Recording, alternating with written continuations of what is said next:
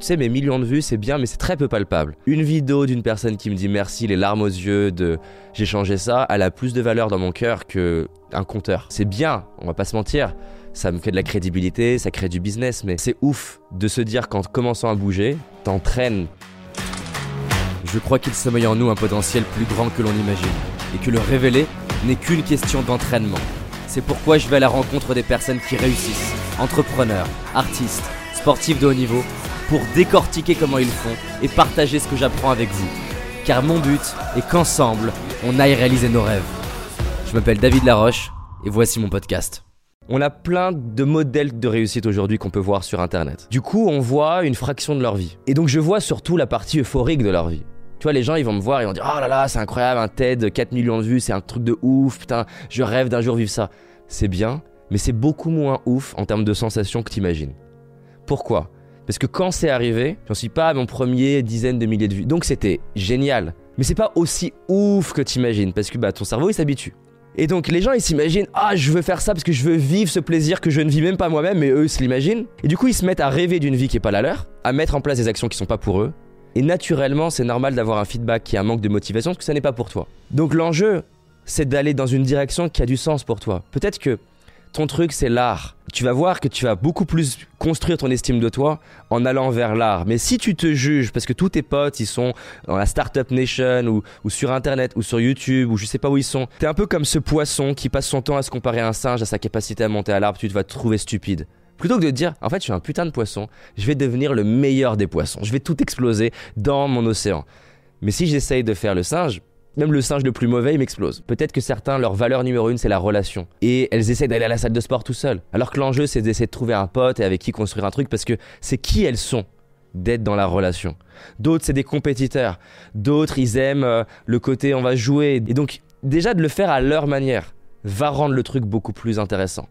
Et pareil, de maximiser des expériences, aller s'inscrire à la salsa, euh, faire un cours de théâtre d'impro, regarder différentes choses. Et de temps en temps, tu sais pas pourquoi, tu vas dire putain ça, ça m'a plus parlé que les autres. Et là, c'est un feedback pour te dire là-dedans, les probabilités que tu sois capable de persévérer, elles sont un milliard de fois plus élevées. Mais si t'essayes de faire le singe, c'est normal que tu n'y arriveras pas. Et tant mieux d'ailleurs. C'est un feedback de ton corps pour juste te dire stop, va expérimenter des choses, vois ce qui te parle le plus, note ce qui te parle le plus. Dis tiens, si je mélangeais tout ça, ça se trouve ma vie elle serait ouf.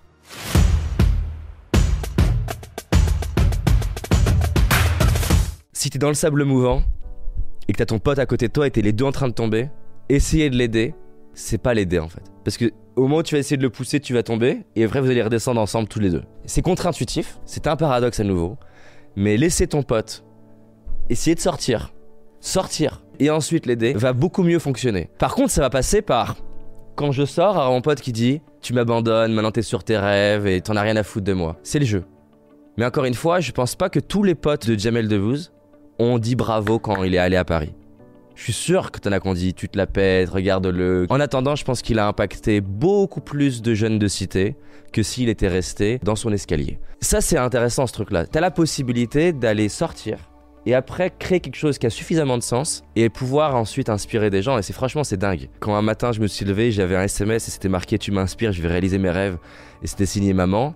Je peux te garantir qu'il suffit d'une personne pour que ça soit ouf. Et donc tu sais pas, tu sais pas si tu vas pas inspirer ton frère. Et ça, ça a une putain de valeur et ça, ça aide. Les gens qui disent ouais, mais je sais pas si j'ai la motivation. Bah pense à ton frère. Parce que si tu bouges, il va peut-être se dire moi aussi j'ai envie de le faire. C'est ouf les répercussions dont t'as aucune idée sur ton entourage, sur tes proches. C'est ce que j'aime leur dire. Je leur dis, tu sais, mes millions de vues, c'est bien, mais c'est très peu palpable.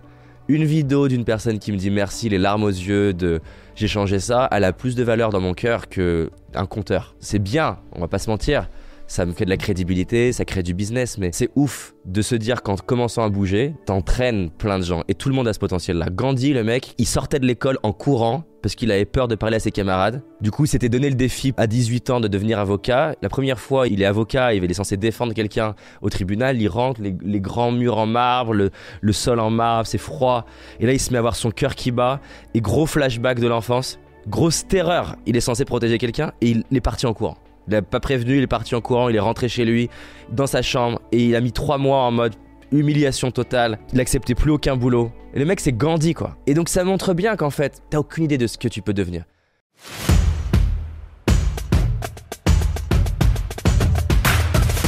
sur le canapé à côté de Richard Branson, je pensais à ce David de 15 ans. Je le remerciais, tu vois. Je le remerciais d'avoir à un moment donné décidé Ok, tu sais pas si tu vas y arriver. Mais par contre, tu sais que si t'essayes pas, c'est mort.